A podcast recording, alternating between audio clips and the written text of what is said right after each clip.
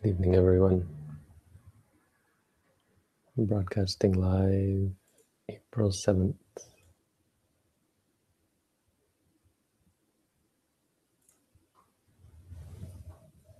Today's quote has actually uh, got quite a bit in it, even though it's a simple message. This is from the Itivuttaka.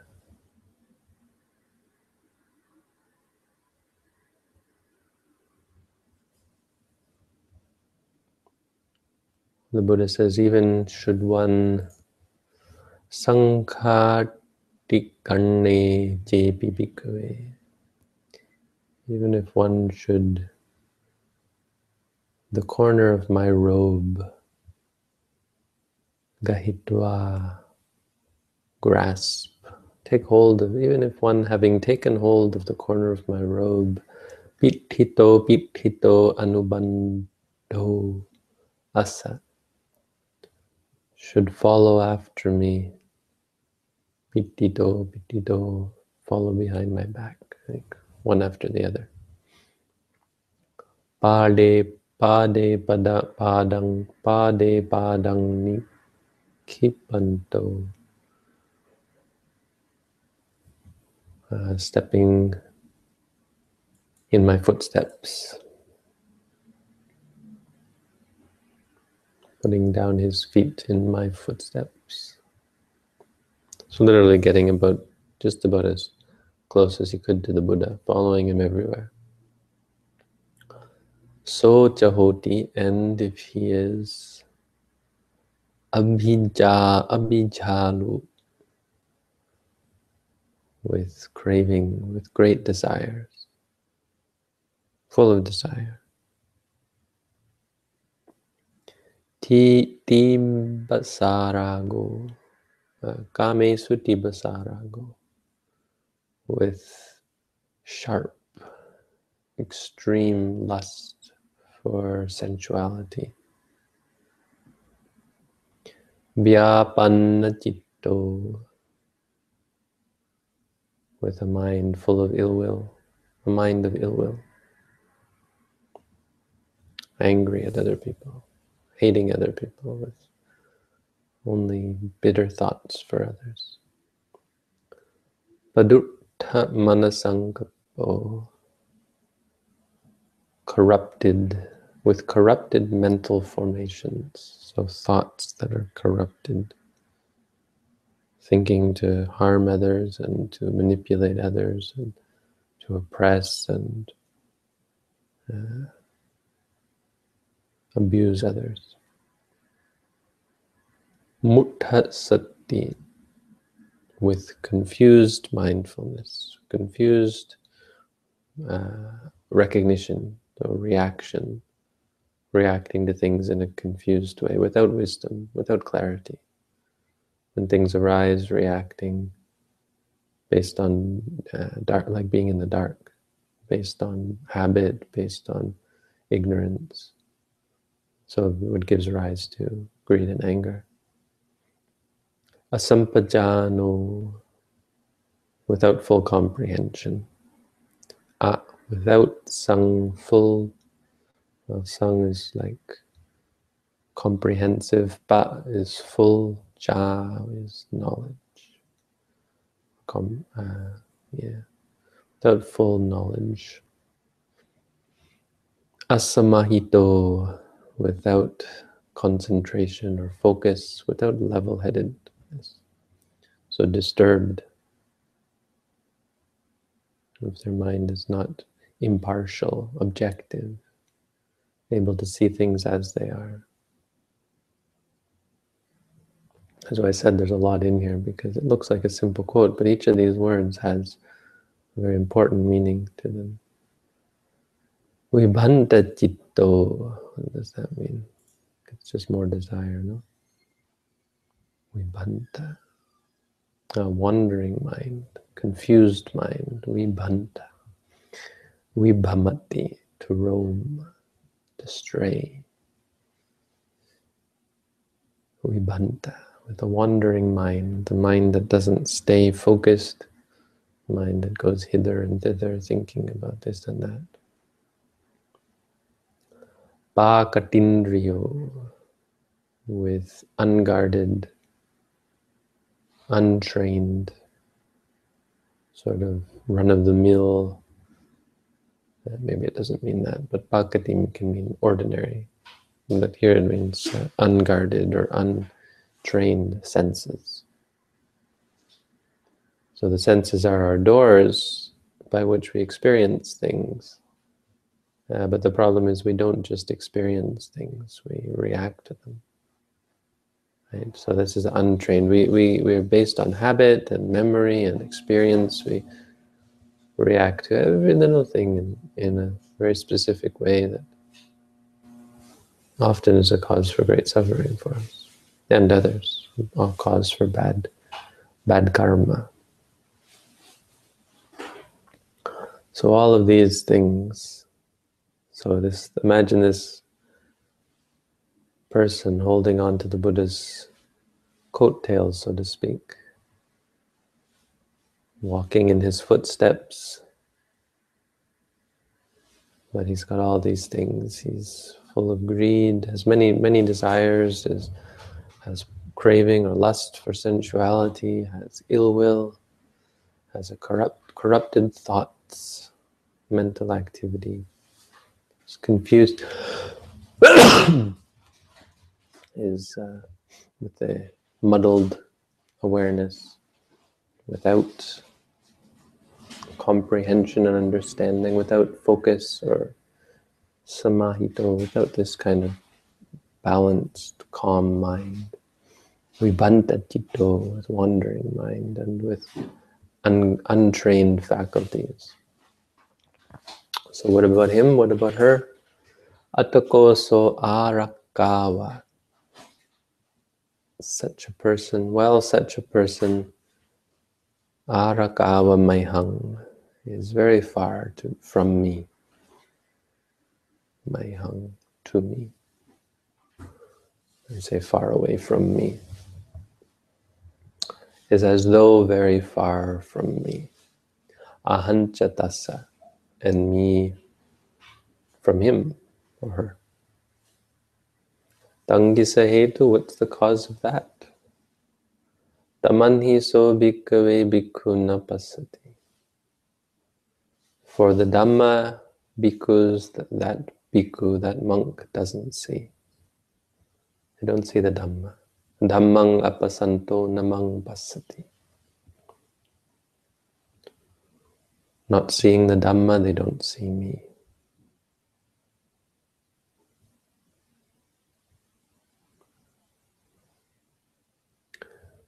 So the meaning here is that in two ways, um, having all those things is a sign, of course, of not seeing the Dhamma. It's really sort of the definition of not seeing the Dhamma, because seeing the Dhamma is, is to see things as they are and to live life uh, impartially, objectively, wisely. And all of these things are not that. But also, you, you, way of explaining it is that these things stop us from seeing the truth. These get in the way. You can't see the Dhamma if you have all of these things. Maybe you live with the Buddha. That's why Ajahn Tong said, my teacher said, because he's very famous, you know, and in Thailand, or fairly famous in Thailand and uh, I guess now he's very, very famous. But um, everyone coming to visit him, thousands of people on his birthday just pouring in. And uh, so he said, well, going to see noble people, going to see, going to live with them or, or you know, even uh, wait on them or care for them or you know attend to them as their student and as their attendant. Uh, uh, it's not the same as becoming a noble one yourself. It's a simple thing to say, but it's one of those quotes that got published and passed around.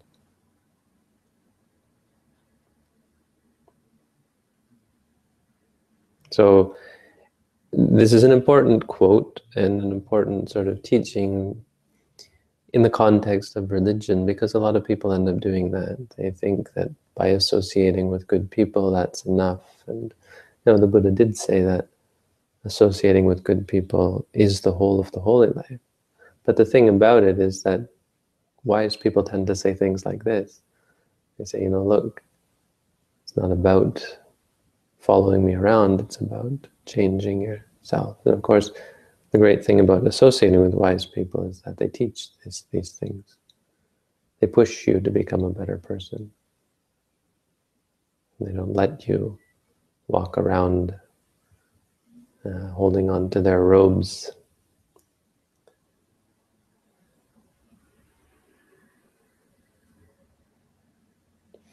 And then there's the idea about being far and being near to the Buddha, which kind of has uh, greater implications um, in terms of the idea of space no? and the idea of reality, the concept of reality. What is real? We think of uh, we think of space as being important, location being important, when in fact it's really just a part of the uh, the impression that we have of things. Someone on Facebook today, one an old friend from high school, he posted. He said, uh, "What was it? Uh, my, there's nothing wrong with my brain. The anxiety I'm experiencing is just a reflection of all the things that are messed up in the world." And I replied and I said, the problem is that the world is all in your brain. Because it's really true, you know, I mean, it's not even in the mind. The, the, the, the mind gets everything from the brain, which um, projects everything and creates things. Like they did a study that said when you look at something, you don't look at the whole object. So we think in the room around us, there's all these objects that we're seeing, but in fact, we only see very small bits of it. Only we only see enough to be able to create create the picture in our minds. And they did studies that they did tests on people that they were able to trick them uh, into not being able to see something on the pictures. They changed something, but you couldn't see it because you weren't actually seeing the picture. You weren't actually seeing. The light was on is only uh, uh, uh the um, the, the, the impetus or the, the or the spark that that then the instigation yes, that uh, leads the mind to create the image. Anyway, the point of, and how that relates is um, the world is really all in our heads, all in our minds, I guess you have to say. And uh, so this is how I mean, this kind of theory, right? Some people would challenge it and say that's not true. The world does exist out there, whether we experience it or not. But um, under this theory, you know, the idea of the mind being being prim- primary, um, this is how the whole idea of rebirth and, and karma works. Because we create these experiences, we create these existences. And so it's how we we understand our relationships with others, why we're why we're uh, brought into contact with the people around us, people who we meet in in life.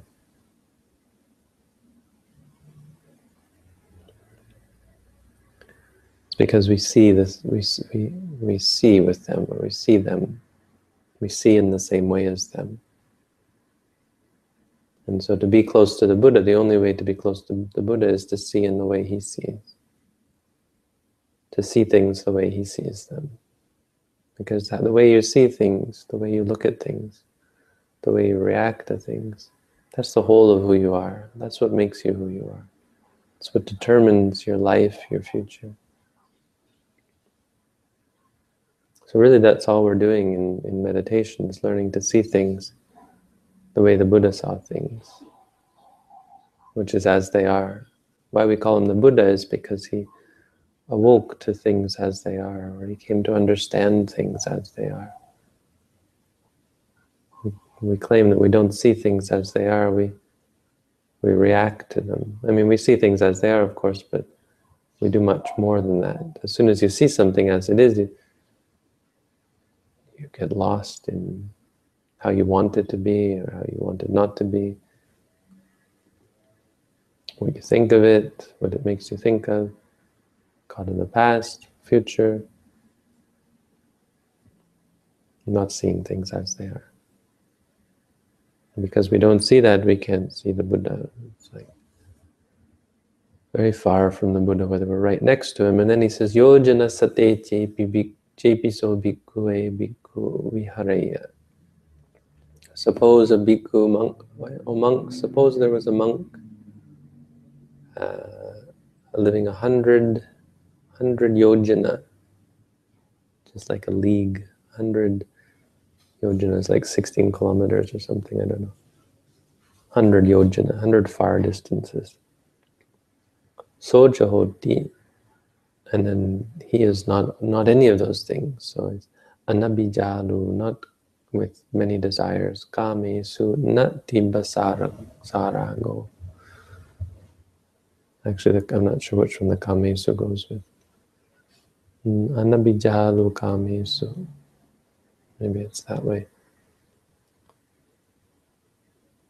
Uh, not with many desires in regards. No, I think it's the other way. Kame sunati basara. Go.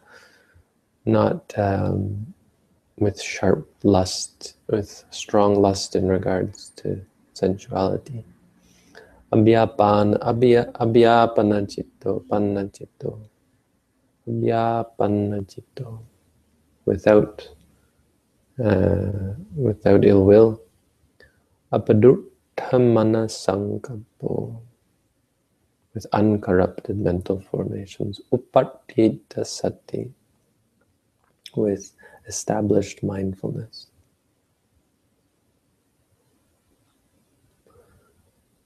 With a mind that is, that is able to grasp things. You know, the way of grasping, the way you say in English, we use the word grasp in two ways. Because if you grasp something, it means you understand it. Not like grasping something, like grasping onto something or grasping for something. Grasping in general. When you grasp something means you understand it. And that's what we do in the meditation. Every moment trying to grasp it, just for a moment. Just grasp that seeing. And you grasp it and you say, ah, yes, that's seeing.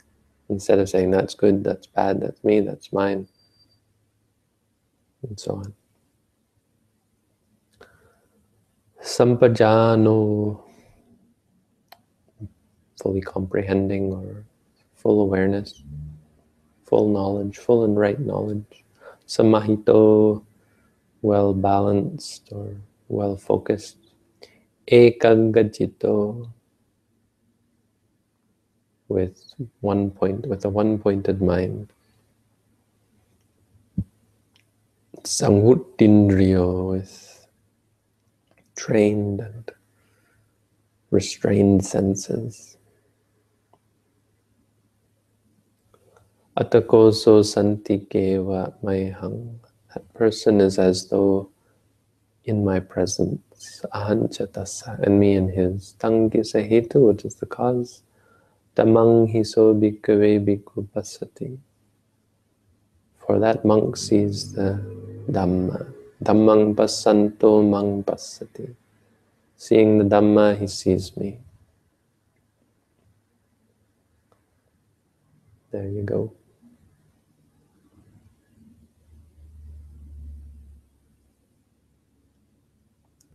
That's the Dhamma for tonight.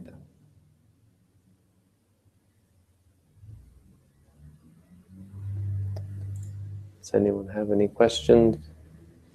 I think I won't make you come on the Hangout. I'll just, we'll go back to text questions. You know what I was thinking? What we could do is instead of like doing questions and videos about their answers, is we could set up some kind of page where people could vote on topics you know, just like one word topics. And do a video on this, and people could vote on it. And I could do a video on on certain topics.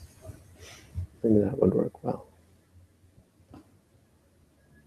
Someone has to make such a page.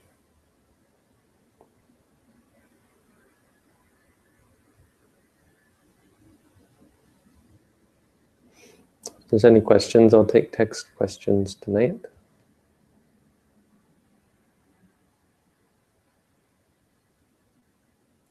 At meditation.sirimangalo.org, those of you over at YouTube, um, you have to find our meditation page. And they have to be live, unfortunately. I'm not going to go digging back through the past chat and find comment, dead comments.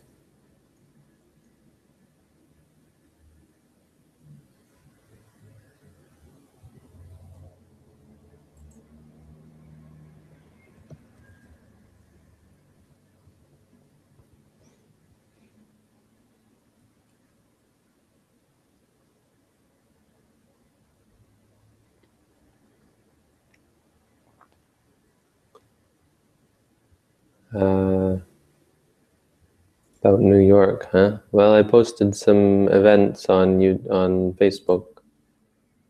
So I, I shared some events that were shared with me.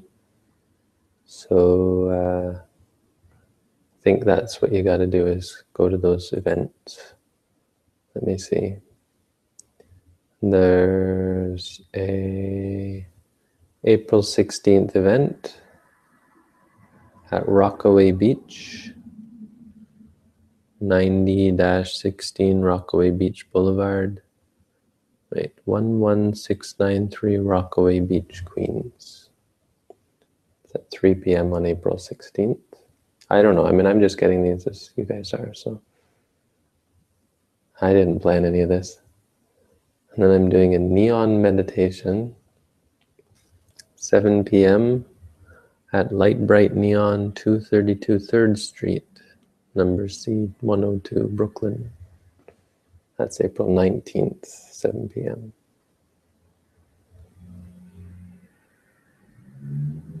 I think like 16th and 17th, uh, 17th and 18th, there's other stuff that I'm not actually, I'm, I'm not actually the teacher all these days. I don't know, because these are the only ones I got. 16th, 19th, and uh, the 20th, I don't know, but the 21st, um, that's Dharma Punks, I think. No? Maybe. Yeah, Dharma Punks in Manhattan. Don't know, you have to find the Dharma Punks uh, place. Oh, Lila Yoga, Dharma, and Wellness. That's the place, I think. And then April 22nd, ah, Fort Greene, Brooklyn, the Lucky Lotus Yoga and Vegan Cafe.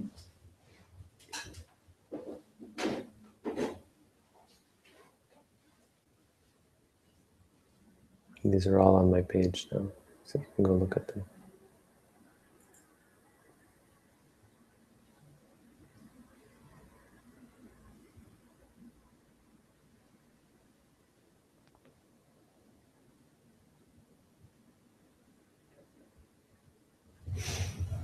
How is the mind so powerful and yet so, I think you're trying to say naive? Naive is not spelt that way, but that's okay. I think you're saying naive. Um, well, powerful doesn't mean that uh, it's in control of the power, right? The mind is not in control of its own power. That's really the problem. Um, and powerful doesn't mean good. so the mind ends up, I mean, the mind can be very wise, no? And the mind can be very uh, smart, clever, and so on. But it can also be very naive, so it twists itself up, itself up and um, ends up creating its own, creating problems for itself because it has no direction. What the mind lacks is training.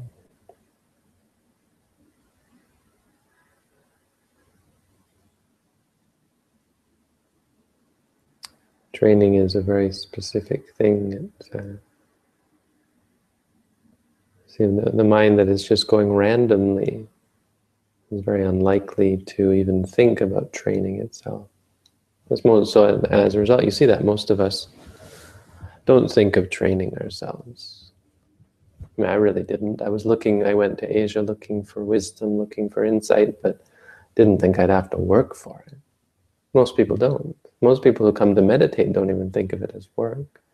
They think, yeah, meditation, that'll, you know, be like a pill I can swallow and I'll just be, I'll sit down on my mat and poof, I'll be happy, right? And they're like, oh crap, this is tough.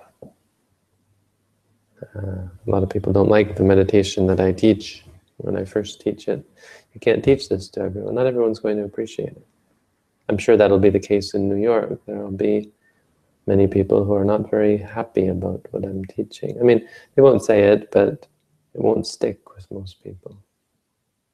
So people want comfort. They want an escape it's hard to get people to grow up and learn to look learn, learn to look at their problems. That's maybe harsh language, but I don't mean I, I try you know, don't take that too hard and let's not be too critical, but it really is the case. We I'm, I'm not you know, condescending or looking down on such people. I mean, I was the same, and uh, we're we're all in this position where we just we have to grow up. You know, we have to start really taking the bull by the horns and stop running away and stop fooling ourselves. And that we're going to be able to just ignore the problems and they, we're going to escape our problems. And we have to really, you know, facing your problems is the hardest thing. Anyway, kind of went off on tangent there, but uh, the mind is just complex, I suppose. And as a result, it kind of does to itself. Right, and uh, it's like the ocean is powerful, I suppose you could say, but most of the time the ocean doesn't, you know, doesn't do anything. You say the ocean is powerful, what the heck does that mean? You go to the ocean, ooh, ah, it's not doing anything powerful, right? But then you have a tsunami, right? Or you have a hurricane, and then you see the power of the ocean. When the ocean is in its natural state, the mind in its natural state is diffuse. It's uh, full of contradictions that that use up all its energy. So if you, uh, when you train your mind, you have all this energy that's very powerful, but you have to concentrate it.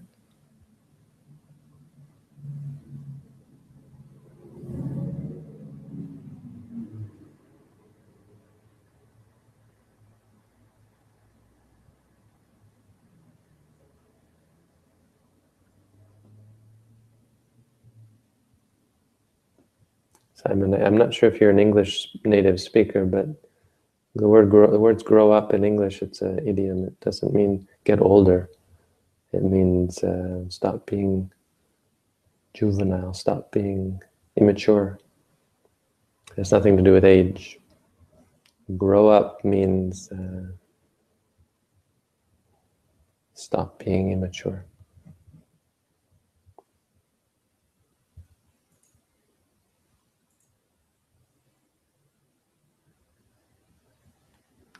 Anyway, if that's all, I'll say goodnight. I've still got stuff.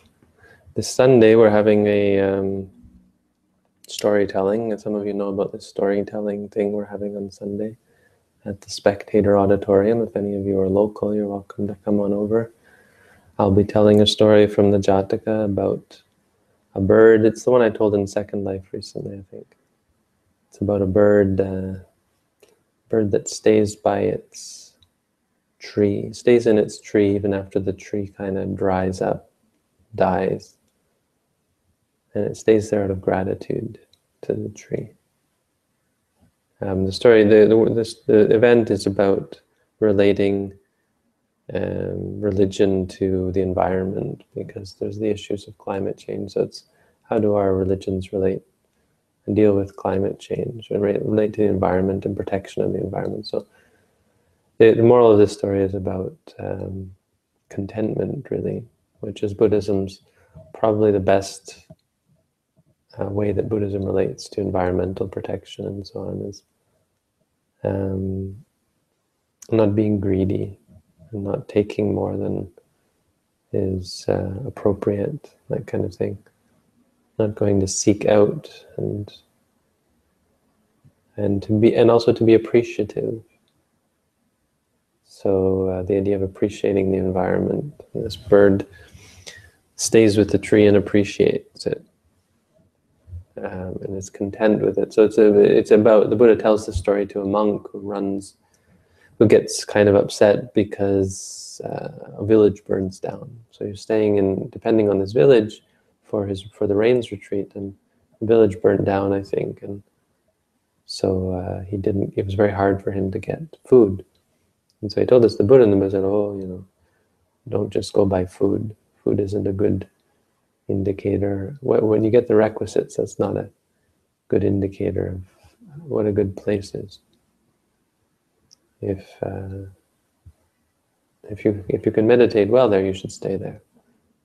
And then he told the story of this bird that stayed with this tree because it was it had it was content uh, even when the tree died. Anyway, it's a little bit longer than that. You have to hear me tell the story, but. Uh, it's just a simple thing. So I got to prepare for that kind of. And then I got two exams next week. And then I'm done. And then off to New York. And then it's already almost May. And then in May, we've got one event, the Buddha's birthday in Mississauga. And then in June, I'm off to Asia for a month. And then back here for the rains lots of people interested in coming to meditate all the way into like November, which is a bit awkward because I can't think that far ahead. Um, I mean, because in the past I've had trouble thinking far ahead. Now it seems pretty stable, so maybe we can start tentatively accepting long-term reservations. I just hesitant to do so because plans change, the future is uncertain. I could end up moving back to Asia or something. Not likely. I think we can start to be a little more uh, accepting of future plans of this sort these days. Um, but we maybe need a bigger place. Maybe we have to start thinking about finding a bigger house in the area. I know it's not nice to have to move, but this house really isn't. I mean, it's fairly big. It's just not well laid out for a meditation center. There are houses in close to the university that have like six bedrooms because they're they were built and they were renovated to house students. So you're trying to fit as many students in a house as you can, which you know, kind of fits our situation. We got six bedroom houses that are you know, fairly reasonable. We should maybe talk about that anyway. Anyway, that's all for tonight. Thank you guys. Thanks for, coming out. Have a good night.